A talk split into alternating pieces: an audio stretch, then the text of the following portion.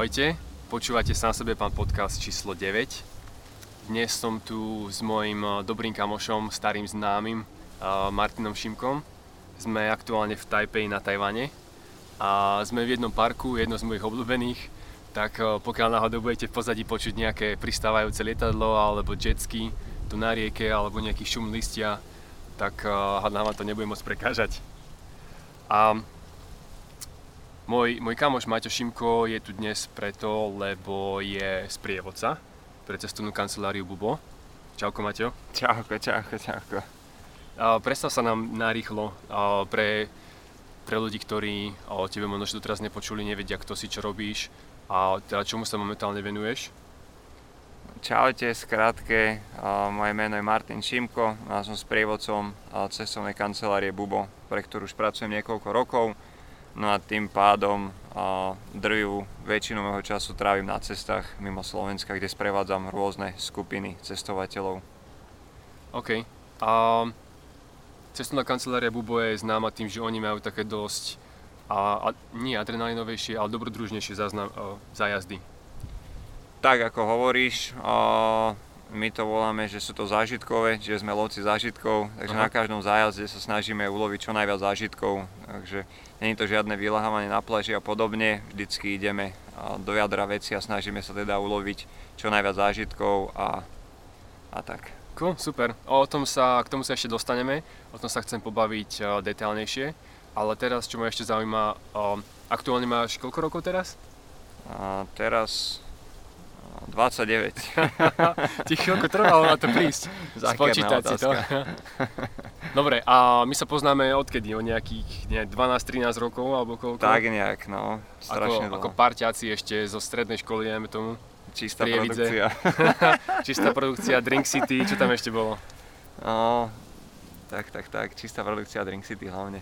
OK, to o, možno, že iba pár ľudí z Prievidze bude vedieť, o čom sa teraz bavíme. Jasne. Ale my sme spolu išli do Austrálie. Áno. V roku dvetisícdeväť. dvetisícdeväť to bolo? dvetisícdeväť, no ako sme sa k tomu dostali, čo sa stalo? Vieš čo, no odišli sme do Anglicka. Ja som tedy skončil strednú školu, ty si však o pár rokov starší ako ja. Uh-huh. Po mojej strednej sme odišli do Bristolu, ak ma pamäť neklame. No a tam sme zistili vlastne, že sa nám zahraničie páči, ale chceme leto. Na Bristol nám vadil dážď, počasie, no a začali sme teda rozmýšľať, kam sme mohli ísť. Uh-huh. A chceli sme obidva anglicky hovoriacu krajinu, lebo vlastne ty si vtedy, ty si študoval nemčinu, ak sa dobre pamätám. Áno, presne, no, na strednej. Tak, no a angličtina, ty si sa hneď do toho dostal, takže a, finálna destinácia mala byť anglicky hovoriaca krajina, ale krajina, kde je teplo. No a koľko nám to trvalo, kým sme dali dokopy všetky papiere potom? desať mesiacov sa mi zdá. Sme sa rozhodli, keď sme odkázali z Anglicka, že OK, chceme ísť do Austrálie. Vygooglili sme si pár fotiek, zistili, že sa, tam, že sa tam dá dostať ako študent. Prišli sme na Slovensko a myslím, že to bolo desať mesiacov, čo nám to trvalo vybaviť si všetky dokumenty, získať víza a zohnať peniaze taktiež. Jasné, jasné. A myslím, že to bol september dvetisícdeväť, keď sme sa tam odpratali. Hej, september to bol. To si máme tam. Posledné leto. Aha, posledné leto, no. Na Slovensku. No ale ty si z Austrálie odišiel skôr. Po nejakých ôsmich mesiacoch? A rok. Presne rok. Až rok si tam bol? Rok, rovný rok. OK, to dlhšie. No, no a čo sa stalo? Lebo my sme mali víza na skoro tri roky, dva a pol, a ja som tam ostal celú dlbu, ale ty si sa rozhodol ísť skôr. No, vyhorel som jak fakla. Čiže psychicky ani fyzicky som už Austráliu nezvládal. Kvôli čomu si myslíš, že sa to stalo? Vieš čo, no v tej dobe ešte tá podmienka bola taká, že my sme museli mať študentské víza. Takže sme museli chodiť do školy. No a tým, že vlastne ja som si potom našiel robotu v reštaurácii, kde som robieval viac menej každý deň po škole až do rána. No a tým pádom ráno zasa do školy, lebo však podmienka bola taká, že nemôžeme vymeškávať školu, mm-hmm. by nás nahlasili hneď na imigračné, aby sme išli domov. No tak už sa mi to potom nejak začalo vymykať spod kontroly. No a prestal som to začať zvládať, hlavne psychicky. No a vtedy, ja neviem, či si to ešte ty pamätáš, ale no. Ja som vtedy ochorel, som mal nejakú chrípku, alebo čo som to mal. Áno, áno. A ja som si vtedy išiel majsterko kúpiť nejaké lieky do lekárne bez predpisu. No a z nich som sa normálne priotravil. Takže vtedy To si pamätám, te, tebe dali nejaké dve rôzne farby tabletiek a povedali ti, že jednu ráno, jednu na večer alebo niečo také. No oni a práve... veľa ich bolo, sa mi zdá, nie? Áno, ja som sa z nich predávkoval, lebo oni mi povedali v lekárni, že mám užívať uh, šesť tabletiek denne. Dve, no. dve a dve.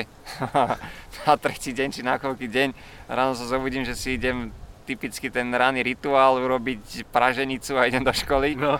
A z ničoho nič na chodbe sa mi otočil svet dole nohami. Strašne mi silno bylo srdce, vtedy som sa chcel ísť však na záchod, že dám to do seba všetko von. Aha. Vtedy sa mi ešte začala točiť aj hlava, hviezdičky som videl, no a odtedy, odtedy to už išlo rapidne dole vodou. Už proste hlava ma bolela stále, nezvládal som to, v robote ma to nebavilo, stresy. A tebe potom už vadili dosť drobnosti, že komáre napríklad všetko. A všetko. Ja som úplne iná vyhorel. Kultúra. Mm. Total. Mm. No dobre, no. Ja si ale myslím, že to bolo hlavne aj tým, že ja som mal vtedy čo devätnásť rokov, dvadsať, dvadsať mm-hmm. rokov, čiže moc mladý. A nejak, žiadna nejaká predstava, že čo by som chcel robiť do budúcna. A ja som to ešte aj silno tlačil vtedy vlastne, že to už bol nejaký pol rok, keď sa toto stalo. Mm-hmm. Ale aj napriek tomu som vlastne nevedel, že čo sa potom udeje doma, že kde by som sa zaradil. Áno. No a to bolo pre mňa ďalší taký stresový faktor veľký. No ale nakoniec som to vyriešil tak, že som sa prihlásil na vysokú školu. No a preto som vlastne potiahol ešte ten ďalší polrok. Ja som si zmenil vtedy aj víza, že zo študentských na turistické. Áno, to si spomínam. Takže hej. Už som potom nemusel chodiť do školy. No a... Ale aj tak už som sa z toho vyhorenia, z toho pocitu nevedel dostať. Takže už Austrália pre mňa tým pádom v tom veku skončila. No a vrátil som sa na Slovensko, nastúpil som na vysokú školu. No a začala sa ďalšia etapa môjho života. To inak vtedy bola celkom dosť veľký šok pre všetci, asi každého, čo ťa pozná, že si išiel na vysokú školu, lebo ty si vždy bol nie veľký zastanca slovenského vzdelávania. To je pravda, to je pravda. Uh, jediný, kto bol z tejto správy aj nadšený, boli asi iba moji rodičia a starí rodičia, ktorých som tohoto správu potešil. To bolo inak aj také, že uh, tak nejak som si v hlave uh, vykonštruoval, že to nebude sklamanie aj pre, uh, pre rodičov doma, že prečo sa vlastne vraciam skôr, mm-hmm. ako bola naša platnosť víz. Že tým, že sa prihlásim na vysokú školu, tak poteším aspoň našich, že ich nesklamem tým, že som to nezvládol. OK. No a potom si skončil vysokú, stal sa z teba inžinier. Stal čo nikto z nás, z našej skupiny kamošov tomu nechcel veriť. Stal sa zo mňa oficiálny inžinier. Uh, no a, a potom čo? Potom po vysokej škole som vlastne skončil uh, s titulom teda, zobral som inžiniera, no a zamestnal som sa pre cestovnú kanceláriu v Bratislave, s tým, že tam som dotrval iba chvíľku a potom som sa vlastne dostal uh, k dotazníku uh, pre Bubo. No uh-huh. a uh, s tým, že Bubo má strašne ťažký ten uh, pohovor, uh, čiže tam je naozaj veľké sito. Ročne sa ku nám hlási vyše nejakých sedemsto ľudí. sedemsto tak. Ľudí sa hlási o zamestnanie. Áno, ako sprievodca. Wow. Takže je to masaker. No a z tých sedemsto ľudí si naozaj ročne vybereme len pár tých najlepších. Takže to sito je tam obrovitánske, no a mne sa podarilo dostať cez toto sito.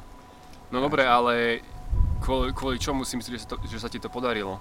Tam... Vieš čo? Uh... Hlavne kvôli tomu, že ja už som uh, aj predtým organizoval uh, zájazdy uh, pre uh, našich kamarátov, keď to tak môžem nazvať. Mm-hmm. Takže mal som skúsenosti s cestovaním už pred Bubo. Čiže aj tým, že sme my boli v Austrálii, tak už uh, v tom dvetisícdeväť či dvetisícdesať mm-hmm. ja som tam išiel pocestovať aj Nový Zeland, Tajsko, Malajzia, východnú časť Austrálie. Takže a potom keď som sa vrátil, tak o, s tým, že na vysokej škole som každý rok zasa ušiel do Ameriky robiť. Mm-hmm. No a tým pádom sa nabrali skúsenosti. Takže o, keď som vypísal dotazník pre Bubo, tak videli, že naozaj za ušami mám už toho dosť. No a na osobnom pohovore som prešiel. No a začala sa ďalšia etapa môjho života, ktorú žijem doteraz. Super. A... Čo je, si myslíš, dôležité pre sprievodcu v prerobenie takýchto zájazdov, ako robí, dajme tomu, a Bubo? Alebo to, čo ty robíš? Čo je dôležité a aké vlastnosti človeka? Vieš čo, v prvom rade musí byť človek pokorný. To je veľmi dôležitý faktor. Hmm. Čiže aj keď už máš precestované niekoľko destinácií, tak stále mal by si byť skromný, pokorný voči tej práci. A potom ďalšie veľmi dôležité faktory, nechcem ani povedať, že svojím spôsobom musíš byť nejaký veľký extrovert, lebo viac menej sa staráš o tých klientov ty. Ty určuješ nejakú, no, nejaké to tempo zájazdu, mm-hmm. takže musí, musíš ich ty viesť. A potom ďalšie také nejaké faktory, musíš si veľmi dobre vedieť zmanažovať čas, musíš veľmi dobre vedieť plánovať, navigačné schopnosti musíš mať dobre a nemôžeš sa bať. A poslednou vecou je potom samozrejme aj jazyk. Ale keď sprevádzaš destinácie ako je Japonsko napríklad a podobne, tak uh, naozaj tam s angličtinou uh, sa nejak nepohneš, takže zasa ruky, nohy. Tam musíš byť už potom zasa aj bez hanby svojím spôsobom. Bez hanby. Toto je inak veľ, či niečo, čo uh, pre mňa osobne mne osobne príde veľmi náročné, alebo neviem si predstaviť, že by som ja bol v takej situácii, kde máš zodpovednosť za niekoľko ľudí. Aké inak veľké sú tie skupiny, ktoré mávaš?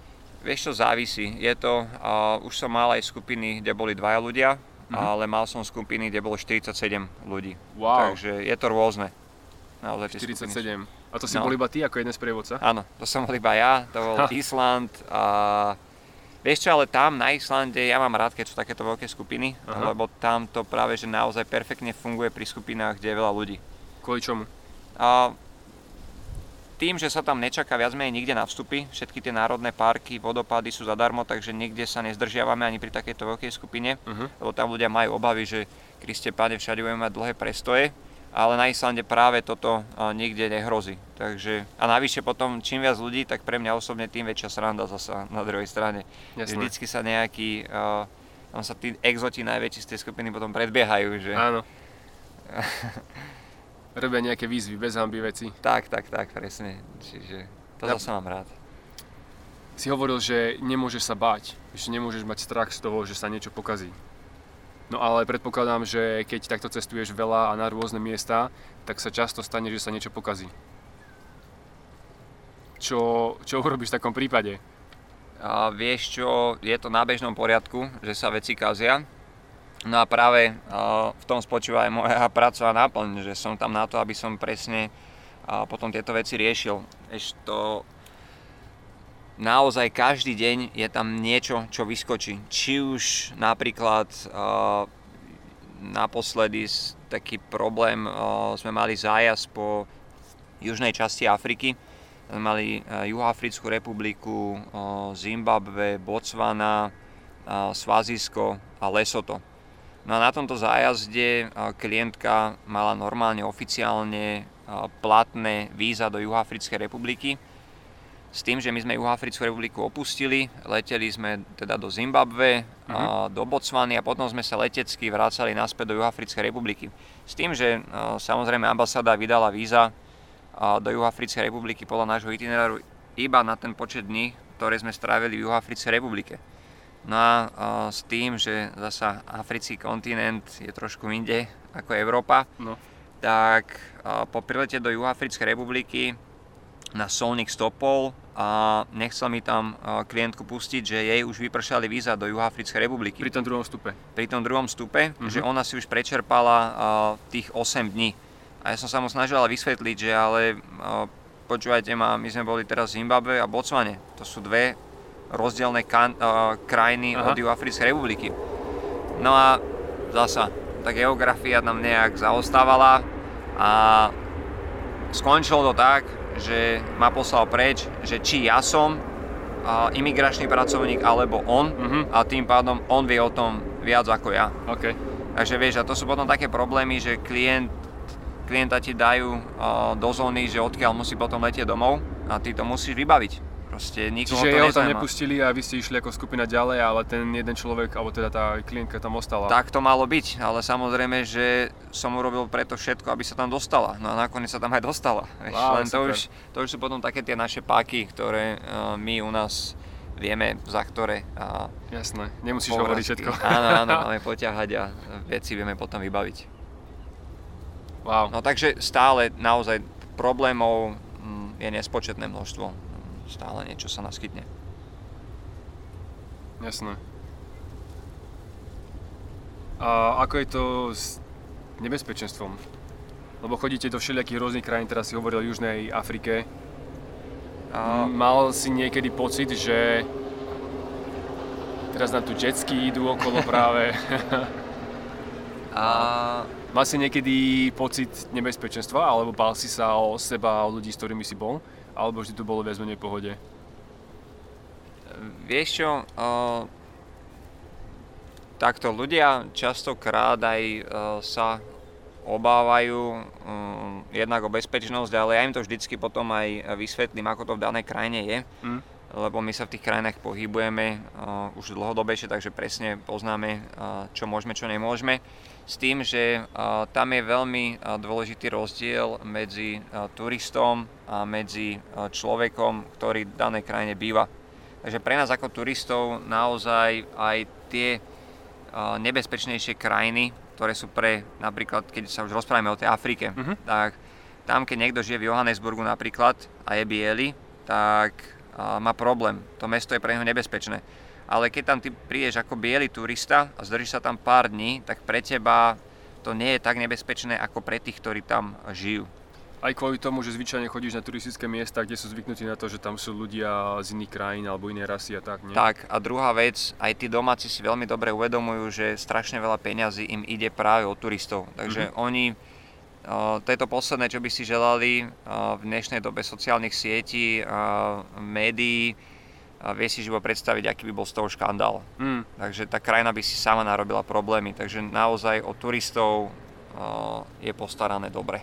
No, takto je aktuálne v, na Filipínach a v južnej časti, na ostrove Mindanao, kde pred, myslím, že dvomi rokmi tam uh, nejakí separatisti alebo nejakí uh, bojovníci za ani neviem za čo, nejaké náboženstvo možno, že tam uh, nastražili bombu a vybuchla tam v nočnom trhu jedna bomba a takisto tam ono, že pol roka alebo rok predtým uniesli dvoch cudzincov z Kanady, sa mi zdá, a žiadali výkupné, a keď to výkupné nedostali, tak im odrezali hlavy.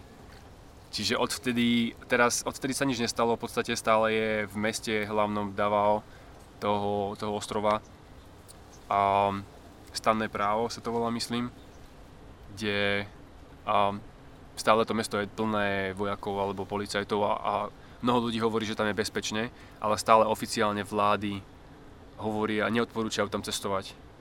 A že iba ak je to nevyhnutné a na krátku dobu a tak. Ale ľudia, čo tam žijú, tak hovoria, že je to v poriadku a že je to bezpečné a nič sa tam nestalo už roky. Ale dokonca aj nejakí cudzinci, čo tam žijú, tak, tak uh, písali články alebo robili videá, že ako to tam je super bezpečné a, a v noci be, uh, behali okolo mesta a tak. Ale neviem, stále. Teda ja som premýšľal nad tým, že sa tam presťahujem, ale práve kvôli tomuto som si není taký úplne istý. A dosť ma od toho aj kamoši odhovárajú. Tak neviem. No ale teda ako hovorí, že pre, pre turistov, čo tam ide na pár dní, tak zvyčajne to je fajn, nie? To je tam úplne... je veľmi malá šanca, že sa niečo stane. Jasné, jasné. A hlavne, keď dodržuješ presne tie zásady, zasa je to o tom, že my vieme, do ktorých častí sa môžeme pustiť a do ktorých častí je to viac nebezpečnejšie, takže... Mm. Zasa v danej oblasti sme profesionáli, takže... Jasné. Teraz mi napadlo inak, že... Ale to si ešte nerobil pre Bubo, to, to bol, myslím, že tvoj súkromný výlet s kamarátmi, keď ste išli do Egypta, mám taký pocit? Áno. A tam sa stalo, tam ste mali jednu šialenú historku. Áno, áno. Ak si dobre spomínam. Egypt bol šialený v tom, že presne Sinajský polostrov hlavne, a tam stále hrmoce, teda hrmotalo teroristom a podobným takýmto... A, odrodám.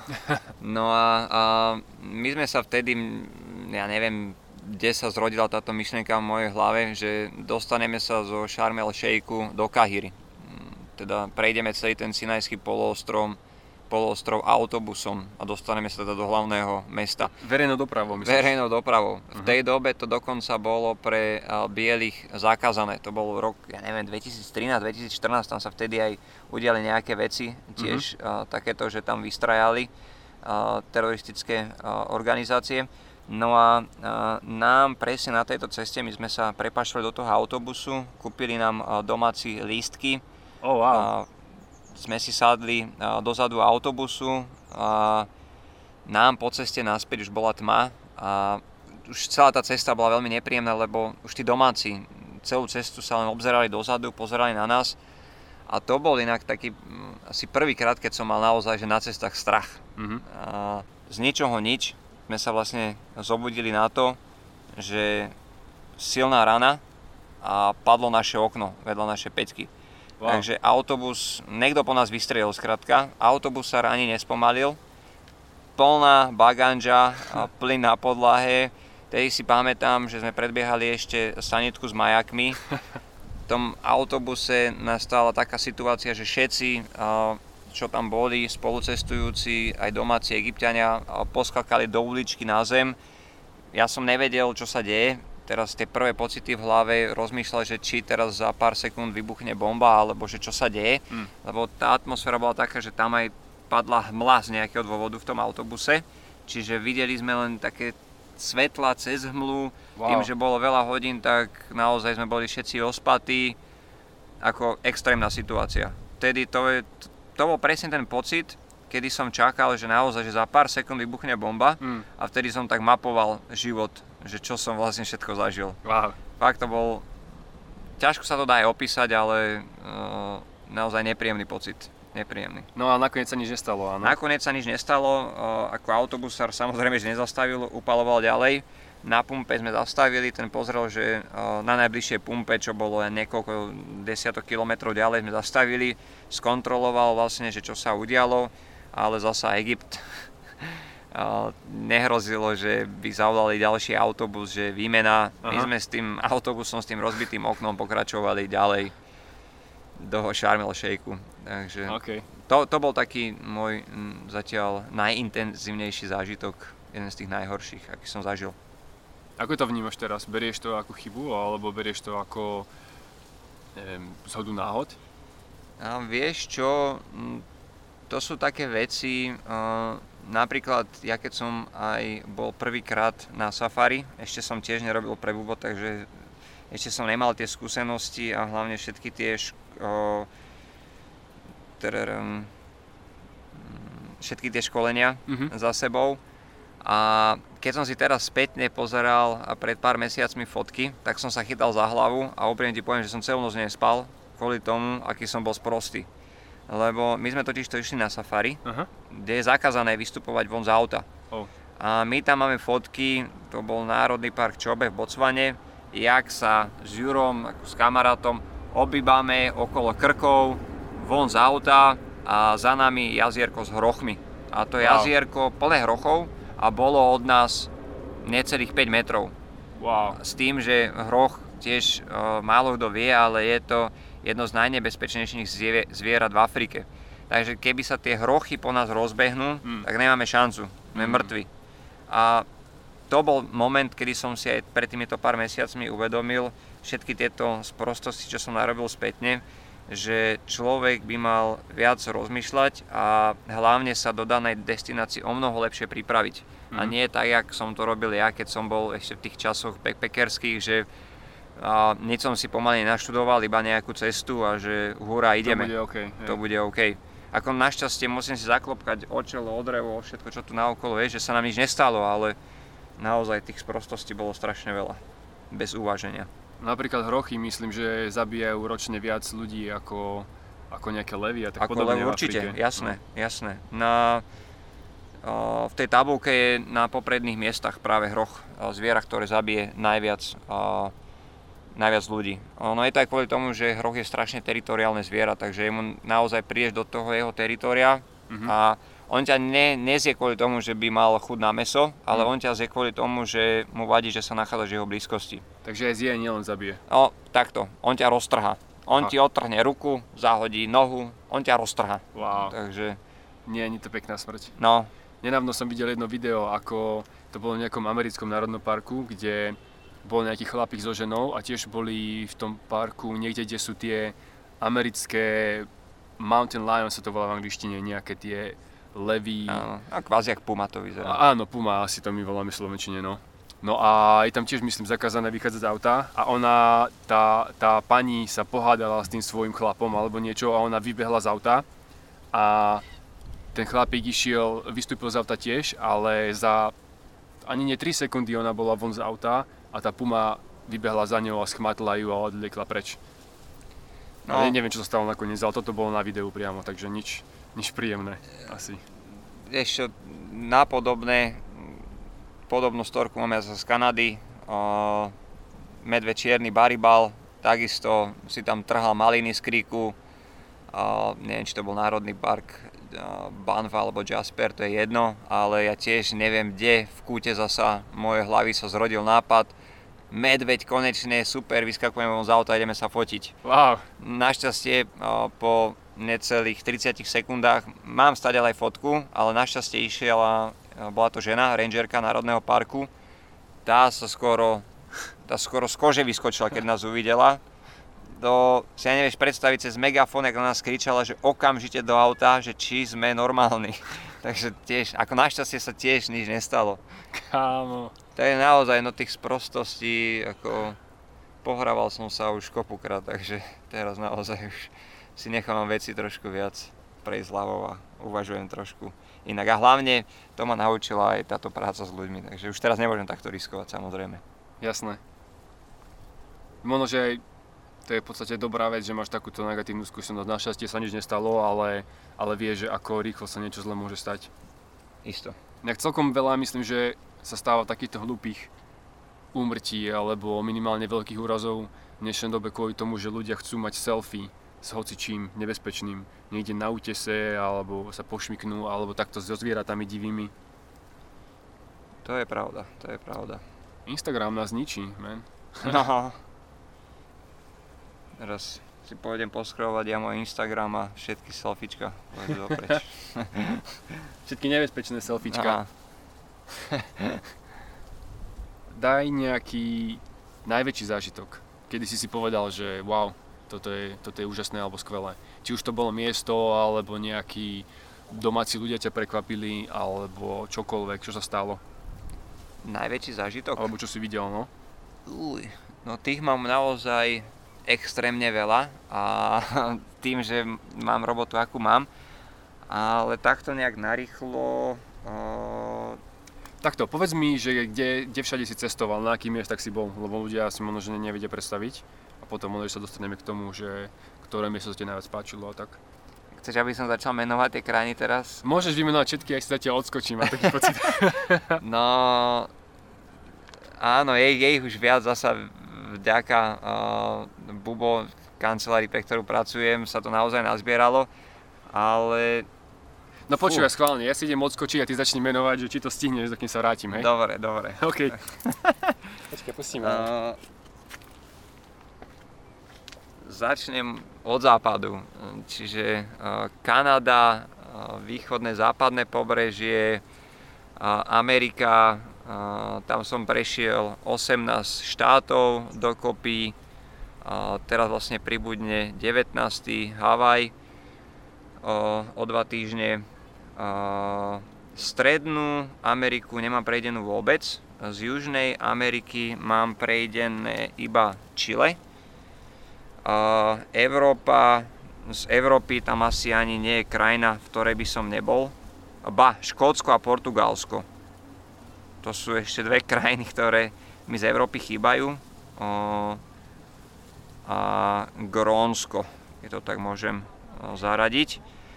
No a ďalej Afrika, africký kontinent, uh, od severu Egypt, uh, rovníková oblasť, uh, Tanzania, ku ktorému patrí aj Zanzibar, uh, Kenia.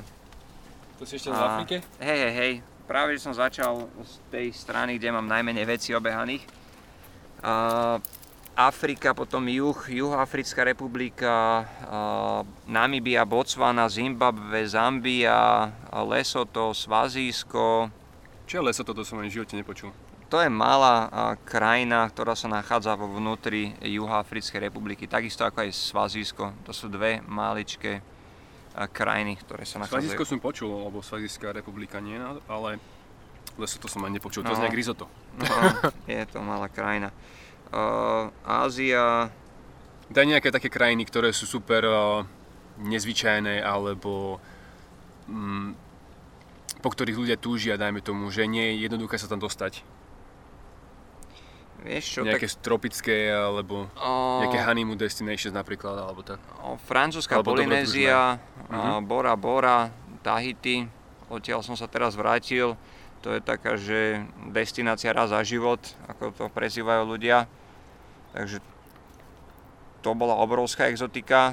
Uh, ďalej Veľkonočný ostrov, uh, tiež magický ostrov. A tie sochy si videl? Áno, kamenné sochy Moai, uh, ktoré sú roztrúsené po celom ostrove. Uh-huh. Tiež majú obrovitanské čaro, mm, tam ten príbeh okolo nich je aj zaujímavý, ale to by sme tu tiež sedeli o mnoho dlhšie, keby tu začnem o tom rozprávať. Jasné. No a teraz vlastne uh, z Taipeju uh, pokračujem do Mikronézie, takže uh, táto cesta wow. bude tiež uh, naozaj exkluzívna. Tam nás čakajú ostrovy ako je Pulau, uh, Pulau, Palau, uh, Guam, uh, Marshallové ostrovy. Uh, tam budeme prelietať uh, cez ostrov Čuk, Kosrae, Pohnpej. Uh, To všetko z filmov, kámo. Áno, tie, áno. Tie ostrovy poznáš. Áno. Mm. A potom vlastne našu cestu budeme, uh, ju zakončíme na Havaj a tam prejdeme potom tri ostrovy. Big Island, Maui a Oahu. Takže takto našu cestu zakončíme. No a začíname teraz teda uh, na Tajvane. Takisto ako začali aj austronézski uh, osadníci osídlovať celú túto oblasť. Kto? Ale to sú pôvodní obyvatelia, ktorí... Austronézsky? Austronézsky hovoriaci, áno, áno, áno.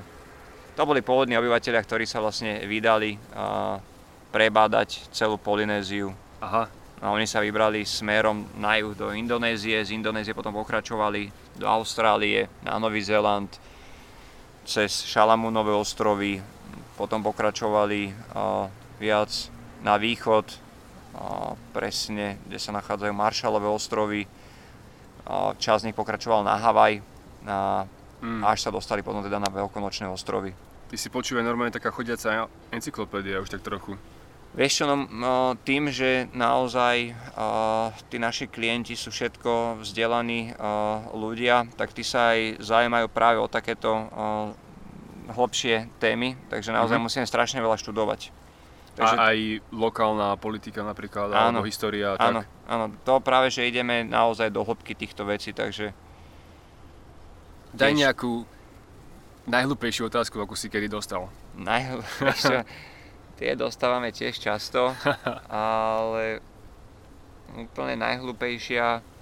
Alebo nejakú, čo ti napadne. Nemusíš teraz robiť rebríček, že ktorá bola tá naj...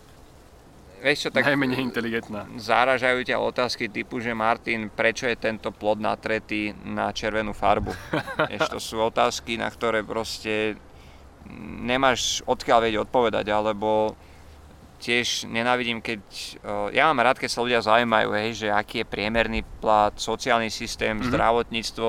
To sú tie veci, ktoré by si aj mal vedieť o danej krajine, keď ju navštíviš, ale ja nenávidím otázky typu, že koľko tu stojí, ja neviem... Liter mlieka.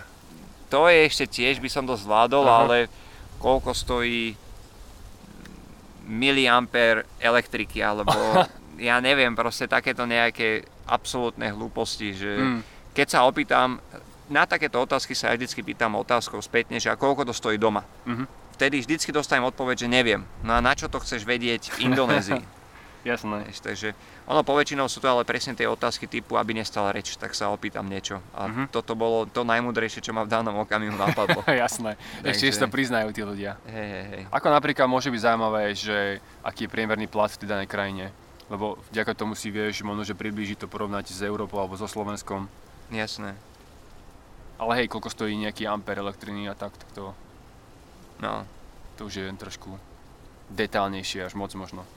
Zbytočná informácia, mm. úplne zbytočná. A stáva sa, stáva sa ti niekedy, že ťa otázky milo prekvapia, alebo že si povieš, že tak toto je veľmi dobrá otázka? No jasné, to sa stáva častokrát. Zasa tým, že a ja som človek, takže nevždycky viem na všetko odpovedať. Mm-hmm. Takže potom si spätne veci študujem.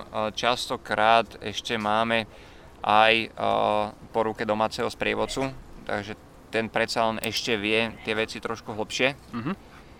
No a keď neviem ani ja, ani domáci sprievodca, tak naozaj sa snažíme potom tu odpoveď nejak sa k nej dostať. Jasné, Google je náš kamarát stále. Áno, v dnešnej dobe je inak extrémne ľahké sa dostať k informáciám. Už len potom veľmi dôležité vedieť a vyseparovať, že ktorá tá informácia je pravdivá a ktorá nie, lebo vieš, ako to chodí v dnešnom svete. Aj sa niekedy pýtaš domácich? Lebo... A veľa, práve že veľa. Často a veľa. Lebo ten ti povie naj... presne tú informáciu, ktorú potrebuješ vedieť a nie, mm-hmm. že počul som od kamaráta, ten Áno. mi povedal. Takže domáci ti presne povie tak, ako to je. Alebo často ti povedia aj úplný opak toho, čo sa dočítaš na internete. Veď práve. Ako napríklad o tom dáva, kde na internete všade je, alebo teda väčšina informácií je veľmi negatívnych, necestujte tam ani keby neviem čo, ale pritom domáci ti povedia, že to tam je úplne v pohode bezpečné a aj babí chodia večer po vonku, po tme a aj to úplne v pohode. Tak, vieš čo, na toto ja mám strašne rád jazdy taxikom. Taxikári sú také vďačné osoby, ktorí sa radi vykecajú zo všetkého, Aha. takže tam sa častokrát aj dozviem najväčšie pikošky a najviac informácií. Takže taxikári, to je taká moja studňa na informácie. A záleží od krajiny, lebo nie, predpokladám, že nie v každej krajine všetci taxikári hovoria po anglicky. Jasné, jasné. To bol iba taký príklad, že Jasné. naozaj s taxikármi je to pre mňa vždycky taká najväčšia sranda. Ale je pravda, hej, hlavne keď máš dlhšiu, dlhšiu trasu a keď ten taxikár vie po anglicky, tak často sa rozkecajú. Jasné. Pýtajú kopec otázok, hej. Cool. Ako vnímaš tie odlišné kultúry, keď cestuješ? Vieš čo, no to je, to je dobrá otázka na mňa. Uh, tým, že naozaj uh, ja... sa snažím pre tých našich klientov urobiť vždycky veci na sto, niekedy až na sto dvadsať percent, tak ja potrebujem, aby veci frčali na sto dvadsať percent. No a tým, že my v Európe máme teraz taký ten životný štýl trošku zrýchlený, a veci sa snažím, aby fungovali tiež na sto percent, mhm. tak s tými rozličnými kultúrami ja častokrát narážam na problém s tým, že v Afrike, keď potrebujem niečo rýchlo, tak ten domáci černoch, on nepozná, čo je to rýchlo. Mm-hmm. A to je niekedy na porazenie. Takže ja naozaj po nejakej dvojtýždňovej alebo trojtýždňovej šnúre v danej krajine, a to nehovorím o tom, to je jeden zájazd, ale ja keď som v danej destinácii pol roka, tak už vidíš tu na ľavej strane, už mi koľko šedín no, vyraslo. Je to práve z toho, že uh, s tými rôznymi kultú- kultúrami sa dohodnúť a aby ti to urobili presne tak, ako ty chceš, mm-hmm. je niekedy na porazenie. Takže... S týmto sa veľmi str- často stretávam aj ja, tým, že žijem už roky v Ázii. A presne, hlavne keď prídeš do nejakej krajiny, kde nie si dlhodobo, kde nie si niekoľko mesiacov, ak nie až rokov, tak často si ani neuvedomíš, kvôli čomu sa tí ľudia správajú inak, že oni na to vlastne majú dôvod. Lebo čo ľudia často robia, keď idú niekam inám, je, že a v podstate to robí každý človek, že súdiš všetko na základe toho, čo je pre teba normálne. Lenže to, čo pre teba je normálne v inej krajine, môže byť presný opak toho, čo je normálne, alebo typické, alebo ako to ľudia vnímajú.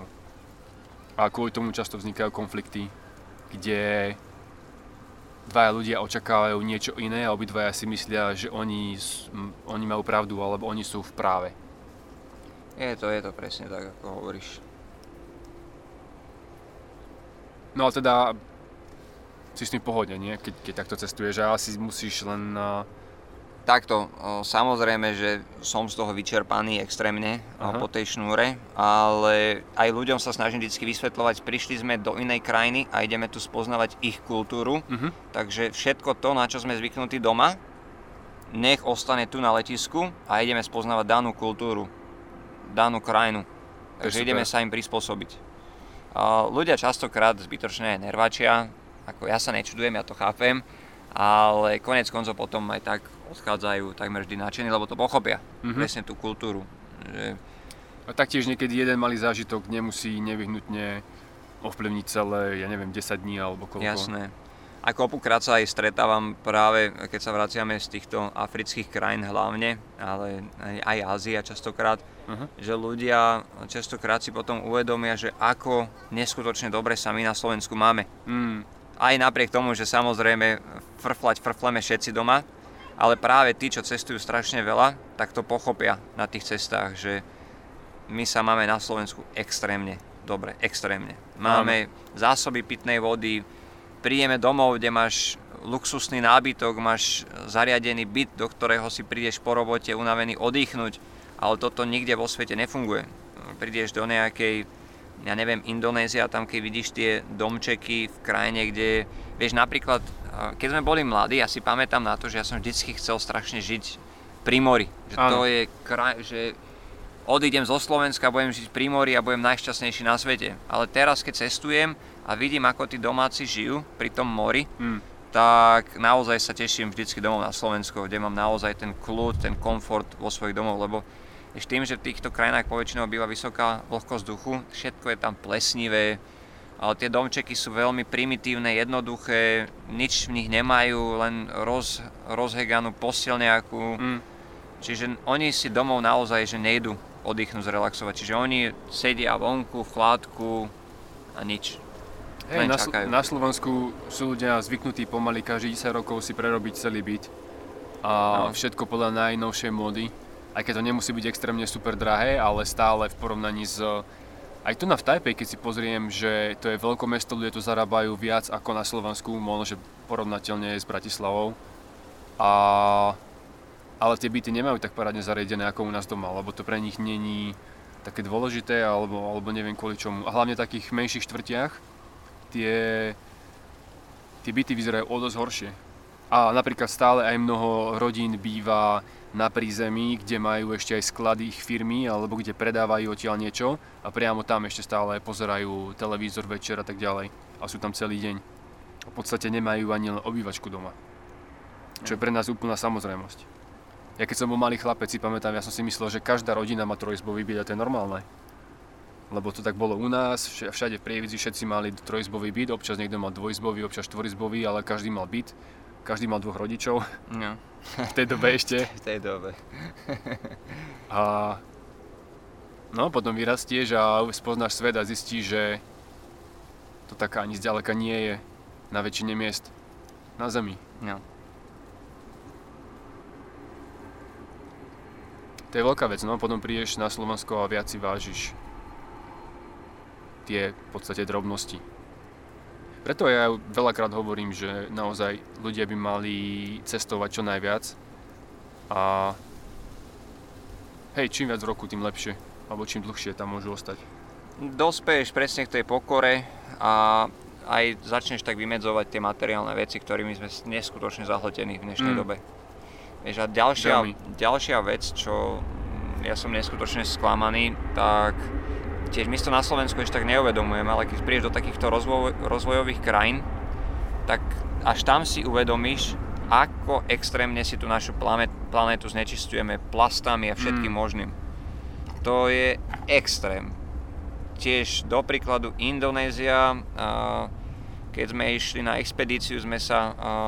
sme liezli na vrch uh, sopky Rinjani.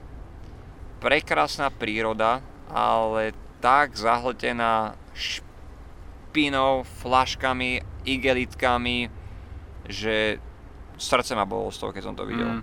Takže... Mne sa dá, že Indonézia je najhoršia na tom, ako najväčší znečisťovateľ na svete, má taký pocit ako krajina a nie som, myslím, že to tak je, a druhá asi Čína. Ale celkovo, aj keď som bol na Sri Lanke napríklad, tak som tam bol kúsok po sezóne a tiež väčšina pláží bola úplne plná odpadkov, čo tam príliv doniesol. No. A keďže nebola sezóna, tak tam nikto nečistil každý deň, toho bolo šialene veľa. Za to si môžeme my sami, no? Presne. Čiže tiež snažím sa teraz uh, využívať čo najmenej plastových produktov, hmm. takisto um, keď vidím, ako sú uh, ženy zneužívané v krajinách, ako je Kambodža a Vietnam na výrobu uh, lacných odevov, mm. ako oni dostávajú za to almužnu a my s úsmevom si každý týždeň kúpime nové tričko, lebo veď stojí iba päť eur, obletieš si ho dvakrát na seba a potom ho s úsmevom zahodíš, že veď už není v móde. O týždeň si kúpim aj tak nové, lebo stojí len päť eur. Mm. A tiež uh, výroba takýchto tričiek má devastačné, uh, devastačné následky. následky díky za slovíčko, mm. a čo sa týka životného prostredia, takže tiež no, v týchto krajinách pochopíš také, takéto súvislosti, vieš, vieš si pospáť tie veci. Ktorá bola najchudobnejšia krajina, alebo kde si sa cítil mm, možno najhoršie kvôli tým ľuďom, čo tam žijú, alebo najviac vďačný za to, čo ty máš? A bezkonkurenčne India.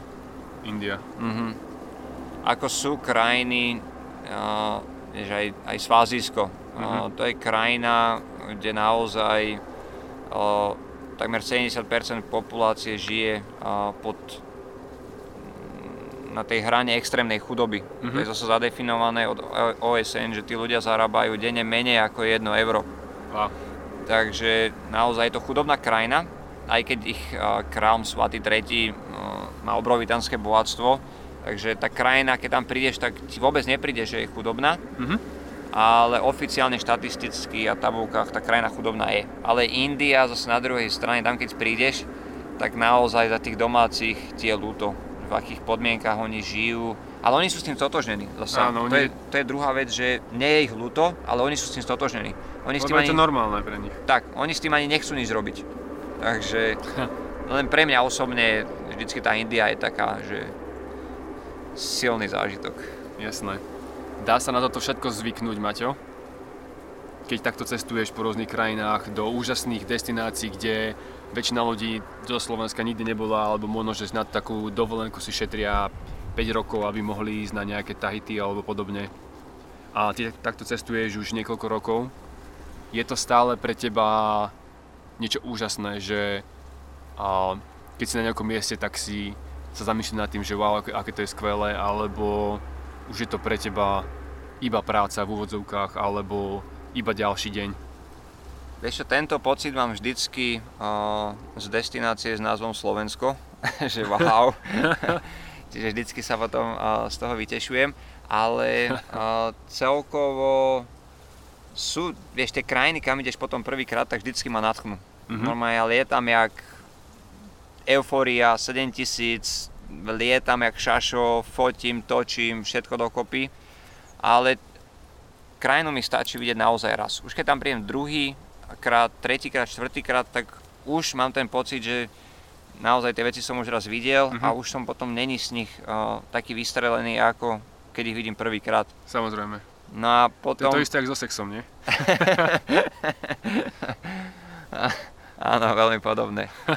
Uh, potom ešte druhá vec je, vždycky sa vytešujem napríklad, keď príjem z Nepálu do Japonska, keď sa mi tá šnúra takto nadpája, uh-huh. tak v Nepále uh, vždycky príjem s nadúpanými lítkami, lebo vieš, tam tie záchody, všetko na lyžiara, a potom príjem do Japonska, kde keď prídeš na záchod, tak si uh-huh. zohrieš dosku, tam dobre, že sa ten záchod s tebou nerozpráva, umie ťa na tri rôzne spôsoby, no proste pustíš si hudbu, ako chceš, a keď si z toho všetkého šokovaný, tak nedaj Bože, že zabudneš spláchnuť, tak ten záchod ešte za teba aj spláchne.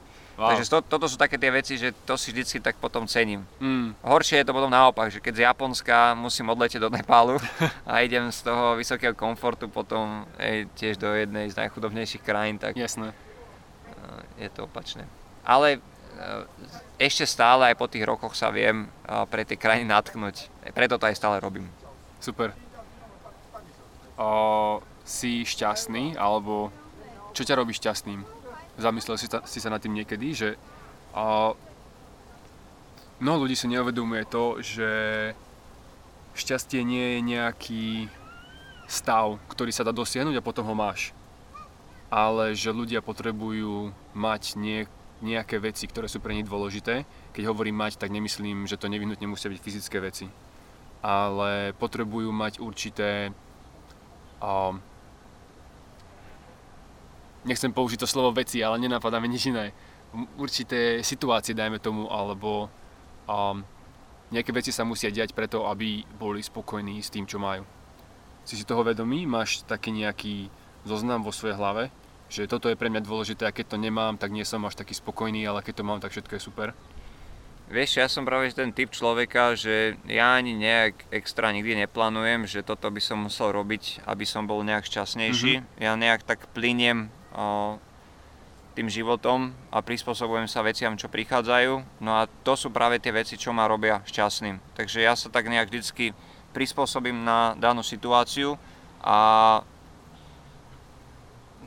vieš čo, nemám nejakú takú konkrétnu vec, že mm, kvôli tomuto som šťastný, mm-hmm. ale presne tak, jak som to teraz vysvetlil.